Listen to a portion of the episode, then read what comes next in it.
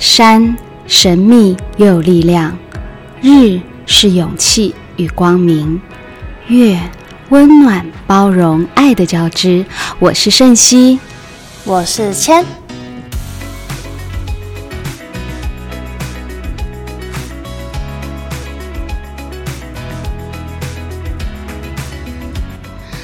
嗨，哇，时间过得好快哦，两周又来临了，超快！我这个礼拜我去了哦，不是这个礼拜哦，这两周哦，嗯，我去了我们自己部落拍摄，然后又去了绿岛拍摄。哦，这阵子山上跟海边都去过了，真的是有点疲倦啊！上山又下海。对呀，你呢？亲爱这段时间，我这段时间进了一个剧组，然后我觉得我自己创造了一个很好的角色。哦，对，天哪，好期待哟！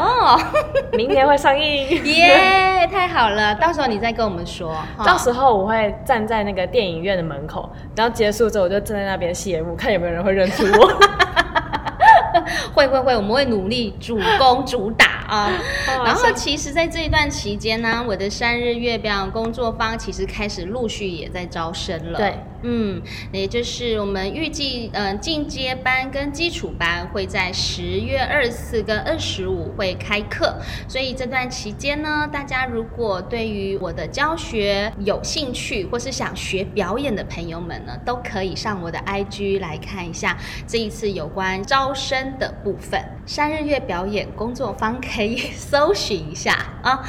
好哦，哎，其实这段时间真的好热，尤其是我这次去了山上，然后。又去了绿岛，你有没有发现这一段期间？你看我们现在才八月嘛，对不对？哇，我们好像从五月开始就好热哦，超热。对呀，而且这种热的天气，我觉得是我，其实我是喜欢夏天的人。嗯，对，因为我觉得冬天、秋天对我来讲，我是一个很多愁善感的人，所以我很容易就是啊，陷入一个莫名其妙的失落感，或者站在秋天的枫叶下，会自己产生出一种悲伤的情怀。所以我喜欢夏天。对，但夏天这次的夏天已经热到我，我好像已经无法承受的状态耶。真的，你你这几个月，你有没有什么因为天气太热，让你有一些跟以往不一样的状态出现？我自己也觉得小时候好像真的没有这么热哎。这这一年我也吓到，我一直问旁边的人说，哎，小时候真的有这么热吗？嗯，我觉得真的有被热到，是因为是我七八月在拍片嘛。这部片呢是要穿长袖，然后我在片场没有冷气，有时候又是户外场，穿着长袖，其实我是热到整个头很晕，浑身不舒服，就很像中暑一样，整天都是那种状态。可是因为我是在工作嘛，所以我必须要把这个状态压到最低，然后我就会。很努力的去克制自己，把这个不舒服的情绪关掉，用高能量的情绪去对付可怕的身体上的不适。夏天，对，又是当演员呢，有的时候你要在冬天演夏天的戏，在夏天演冬天的戏，天啊，这是一个考验演员的能力啊。尤其是今年夏天，我也是啊。我记得在七月份的时候有企划案要赶嘛，我手上的课程一周大概有四堂左右。然后我每天都是早上出门，晚上十二点多回到淡水，哇，所以就真的很热。你中间是可能就是一直想办法要去找到咖啡厅有冷气的地方，我好像没有办法在外面不吹冷气的地方做事了。然后有一天哦，工作回来的时候，我就站在我家的电梯门口，内心突然出现了小幻想，我就内心的一一一阵烦躁，我就想把我。身上背的所有的东西往那个电梯门砸过去，我哇，真的是一种热到一种，我觉得我快失去理性了。然后我就想，我不要把我就在想狂丢在，就是很用力砸在那个电梯门，连手上的什么笔电、什么书就全部砸下去这样子。我已经幻想，我已经做完这个洞，就在那个电梯门口，然后电梯门口叮，门打开。深吸一口气进去了电梯，这样。其实这一次对我来说，我觉得很特别，是因为我从来没有这样，因为很热的过程中呢，出现一个这么情绪到一种快爆炸的状态。对啊，我觉得也可以跟大家分享啦，因为这样的关系呢，才去理解说我们这个世界啊，即将要迎来所谓的圣婴现象。在路透社报道说，在二零二四年有可能会成为史上最热的一年。圣婴现象它就是一种气候模式，嗯，就是说它是沿着赤道吹拂东风，然后它速度减弱，所以温暖的海水流向东太平洋，所以海面呢。就是海洋的表面呢，温度会升高，所以平均每二到七年会发生一次。嗯，所以每次声音现象通常会维持九到十二个月。所以其实这个现象造成极端气候跟地球带来极大的影响，也包括热浪到超级强烈台风等。所以，嗯，我觉得大家还是要有一些，要有一些准备啦。整个地球它进入一个白热燥的状态，其实我们怎么样可以除了物理上的一些保护自己之外，包括连心理上的，我们要怎么样去保护好我们自己，尤其是像演员这个身份，对，因为毕竟都是靠天吃饭的。真的是不是？像你是快拍到昏倒了、热晕了，那怎么办？那接下来，比如说你要演感情戏或是什么重情绪戏，那是不是更会需要很多能量，然后要对抗这个天气？对，这是真的。嗯，所以其实呃，我觉得这也在这边也跟大家分享一下啦，就是持续三年的那个反声音现象后，世界即将迎来圣音现象，因为。声音现象呢，就会创下高温。这几年确实是需要特别呃，好好的为自己来保重身体。像这种高温来袭，身体会因为无法适应高度的温度，所以会引起暴汗啊、口渴、脱水等，对人体的血管也会造成一定的影响。嗯嗯，所以能够不要太常曝晒在阳光下是最好的，因为现在的阳光跟以往的阳光已经是截然不同，跟十年前的阳光是不一样的。完全不一样。对，好，回归我们的 今天哦，我们今天要跟大家一起分享的哦。就是炎热的气候呢，表演者如何可以维持自己安静的心？这也是我们在学表演课的第一步哦。在我的表演课里面呢，最重要的第一步就是带领大家安静跟静心。那其实静心跟静坐，它都有很多不同的技巧、系统还有门派，所以我这边觉得是可以用最简单的方式让。让大家明白，就是让大家感受到这件事情的重要性。嗯，哦，上一次我们第一集有提到，就是现在的年轻人对于学习的速度，呃，是很快的嘛，就是不是他们学习的能力快，而是他们取得的资源很快。嗯，也就是说，其实取得的资源很快的时候，其实未必自身的能力也未必会达到那样的程度。嗯，但是在这样的过程当中呢，快速的环境里面，对于学表演者来说，却是一个很大的危机。怎么说？在一个快速得取资讯来说，也许看得快，嗯，听得快，但是其实很多真的想成为演员，他们的自身的能力未必是可以达到一个程度的。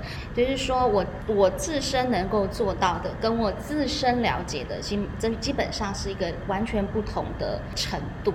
对，那像。我的表演课啊，很多人来上课的时候，每一个人的身份，每一个人的工作其实都不太一样。嗯，那在这样完全不同身份，比如说有的是老板，有的是就是咖啡店员工，他们如何在这样的表演课里面，大家可以回到一个平等的状态？其实对我来说，静心就很重要了。因为很快速的生活，忙碌的生活，如何在一个课程的时间，它是可以安静下来，然后只有自己的安静时刻，观察到自己。所以在我的表演课里面呢，静心就是一个非常重要的开关。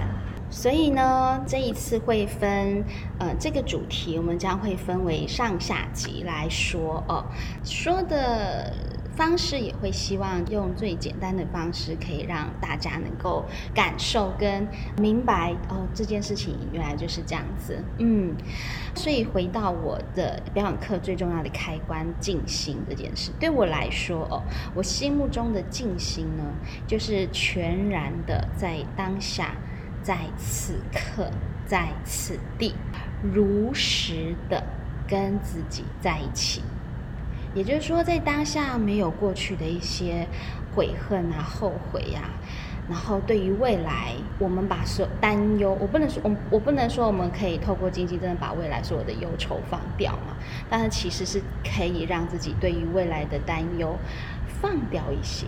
嗯，透过这样的练习，嗯。嗯，追求静心的时候，很多东西是你你真的不可能就是真的是静心，因为你知道，就像我刚刚讲的，很多人来学表演课，然后每一个人普罗大众的时候，都是不一样的身份背景、跟想法、跟企图。对，所以这个开关的开下去，重点就是让人可以在静心的过程中，慢慢去找到跟自己相处的时刻，然后在当下也在一个平。衡的状态，所以你的心静下来的时候，我们不要去呃压抑它，也不用刻意去扩大它，都不用，就是静下来的状态，然后面对这样子。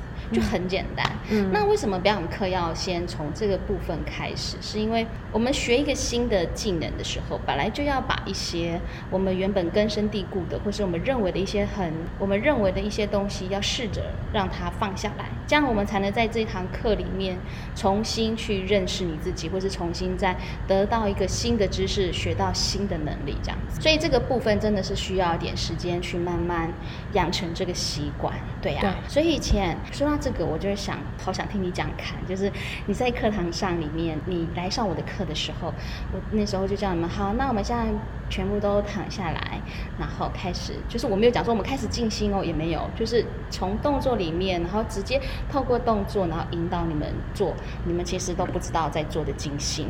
嗯，好，我想要听，你可以跟大家分享，就是在这个练习过程中，你的感想是什么吗？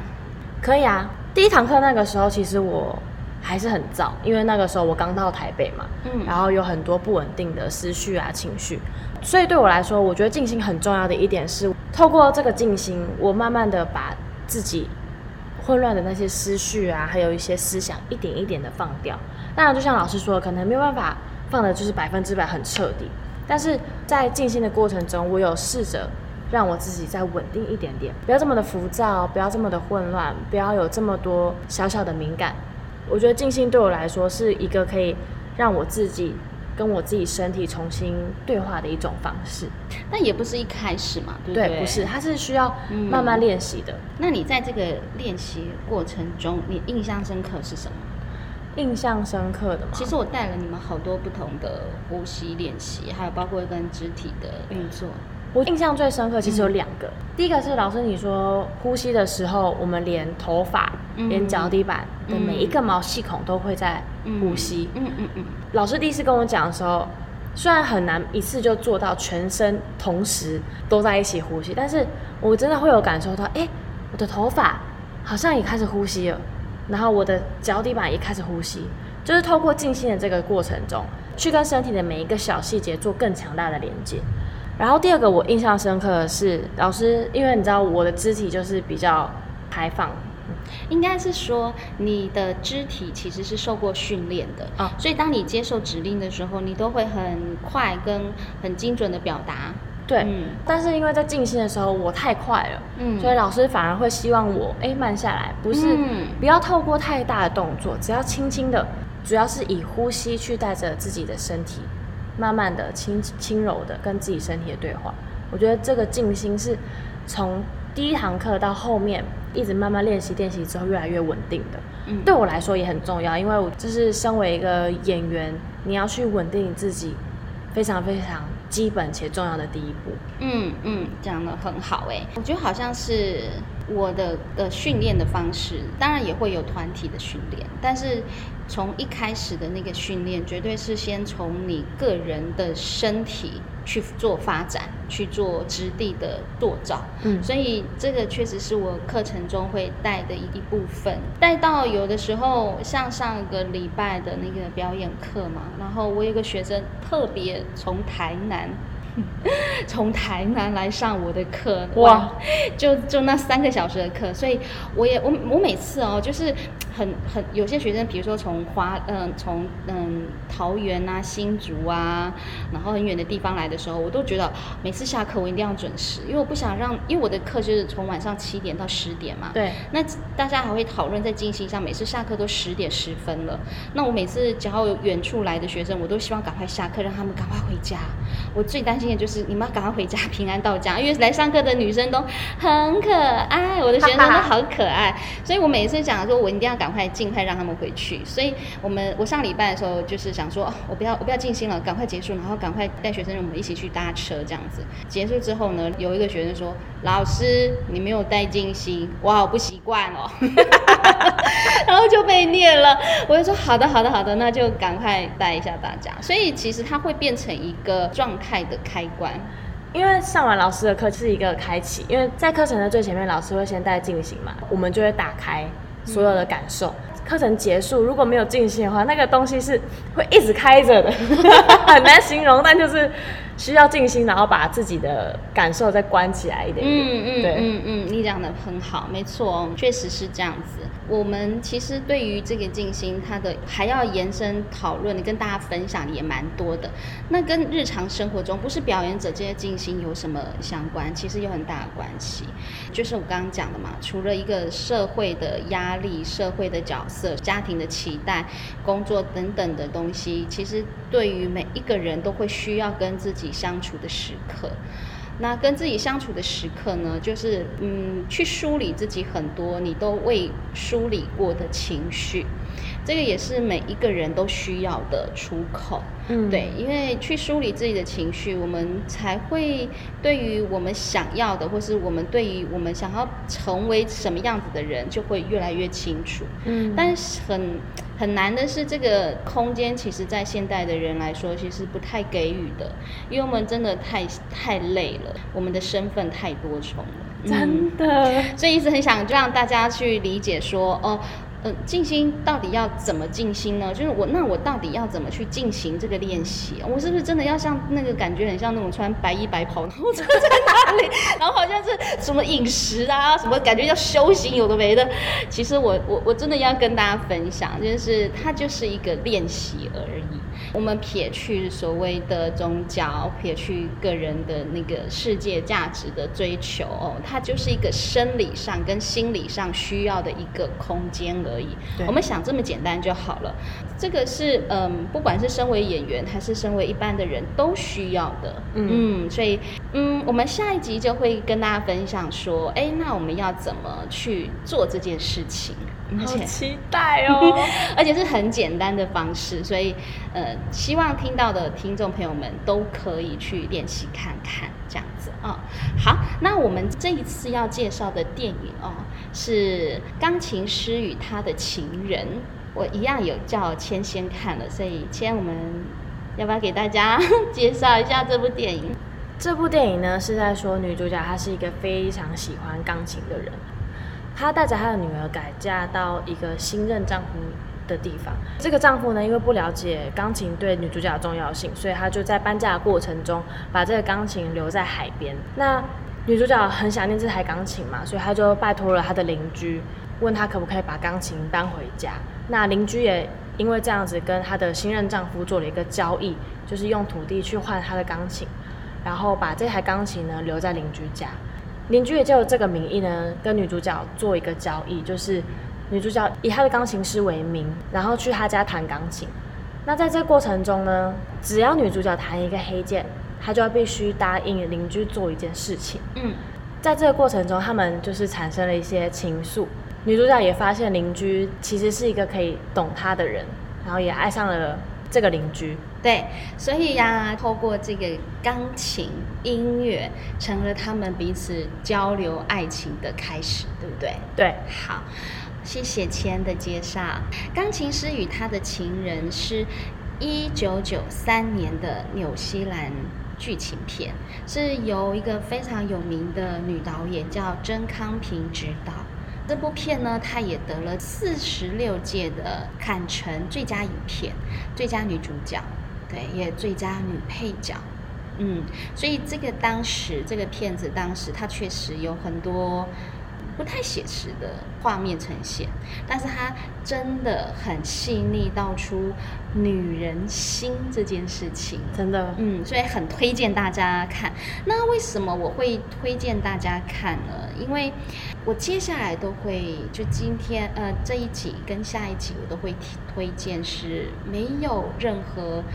语言的表演这件事情，对于演员来说，他多么需要一个安静的力量。嗯，当然，并不是每个演员都可以，就是有机会可以得到像这样的脚本的角色嘛。嗯，但是，但是演员他其实如果没有台词，如果没有声音，那他要怎么样可以表现出他的表演？对，所以其实这个也是在练习静心的时候，也是一个很重要的东西，就是我能不能跟自己安静，然后我能不能跟自己安静的状况之下，还能呈现出表演。嗯，对，所以所以才会推荐大家看这个。那为什么我会推荐？因为她的这个女主角的表演是很有。很耐人寻味的，对，他没有那种很激烈的那种仇恨的表情啊，或是什么，他从头到尾都像钢琴一样安安静静的，一直带着高冷又有一点神秘的女生，谁都很难靠近他的心。对，所以其实那个邻居他一眼就就知道这女人要的是什么，嗯，她要的是别人懂他的心。嗯嗯，就我觉得这个这个是很有趣的，包括它里面有很多场表演也都是，你知道吗？不说话。没有声音的表演，你知道内心要多坚强？你你很难哎，很难哎，其实很难哎。对啊，但我觉得这很有趣，然后这也是一个有一点时间的电影，然后我觉得这个真是的经典，所以希望大家可以可以好好的欣赏这个美丽的电影。所以在一个没有声音的表演里，更需要专注又安静的能量，这跟我们前面的静心也是会有所相关的。嗯嗯，好，其实那你可以跟我们分享，就是你看完这部影片的感想吗？我的感想最大的感想有两个，嗯，第一个就是因为我自己有在学钢琴嘛，所以我在看女主角，她虽然不会讲话，但是她透过弹钢琴的时候，表达她的情绪，表达她的思想，对我来说很很值得学习的一部分，因为我觉得音乐也是一种表达。我对于学钢琴的另外一个目标，就是我也希望我能透过音乐。去表达我自己的情绪与感受，然后我觉得女主角她跟钢琴融合的很好，嗯，然后第二个我有点害羞，干嘛害羞？第二个是 第二个是就是女主角跟邻居的情欲戏，嗯，就是有一场情欲戏，然后她的新任丈夫在外面偷看那一场，哦，我觉得她把情欲戏拍得非常非常的艺术，然后又搭配那个钢琴声，嗯。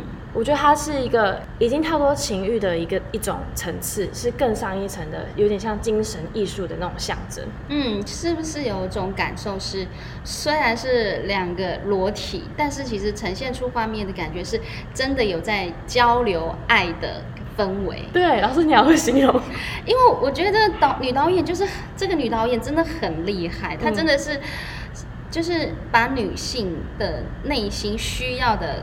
感情这件事情呈现的是非常的很贴切，嗯，对，真的。很细腻，对对对，他有好几场戏都很棒嘛，就是那就是他跟他那个男生发生关系，就你刚刚讲那一场，还有就是有一场是被他就是现任的老公差点强暴在那个树林，我跟你讲那场戏真的太难了，那场戏是这么。滑泞的环境里，这么多树枝哦，然后他是要被他身形很瘦小嘛，对，所以他一直被抓，一直被抛，然后就犹如在残风中的落叶，你有没有感觉？哦，然后他就一直你知道那个画面，那个镜位就是从头到尾是从车拍，这样一直紧贴着他们两个，然后他又不能发出声音，他不能发出恐惧，他要很执着，就是知道这不是他要的，所以其实那个表演相当的不容易。对我，你想想看，如果今天我们自己在演这个角色的时候，可能第几个 take 的时候我就想哭了，不要碰我，对，就是你知道，真的很恐惧耶，因为是很挣扎的，很挣扎，而且你这种 take 如果一直重复第三次，我会崩溃，因为那个所有的呼吸，所有的挣扎都是真的嘛。对，嗯，所以这个电影可以这么好的讲。还有另外一个就是她被老公切手指那一场，那一场我也是可以看到一个女人对于。所爱的坚持，这个是一个你即使威胁了我的生命，我仍不妥协。这就是这个女人最有魅力的地方，因为她被切手指，就代表她此生钢琴再弹下去就已经不完整。对，是的，是的，在那个时候嘛。对，嗯，其实她有好几段都是很棒的一个呈现，还有包括那个选择钢琴要沉入海里的这个东西，这个导演处理的方式也很特别。嗯，对，像好导演、好剧本，真的是一件好棒的事情。真的 好哦，那我们时间差不多了，我们今天的跟大家分享了一下静心这件事情。好，我们下一集要介绍的如何如何延伸静心呢？好，那我们就下下周见喽。对，没错。好，那我们今天分享到这边了，大家要好好照顾身体，然后天热记得要多喝水。真的要多喝水。OK，好，拜拜，拜拜。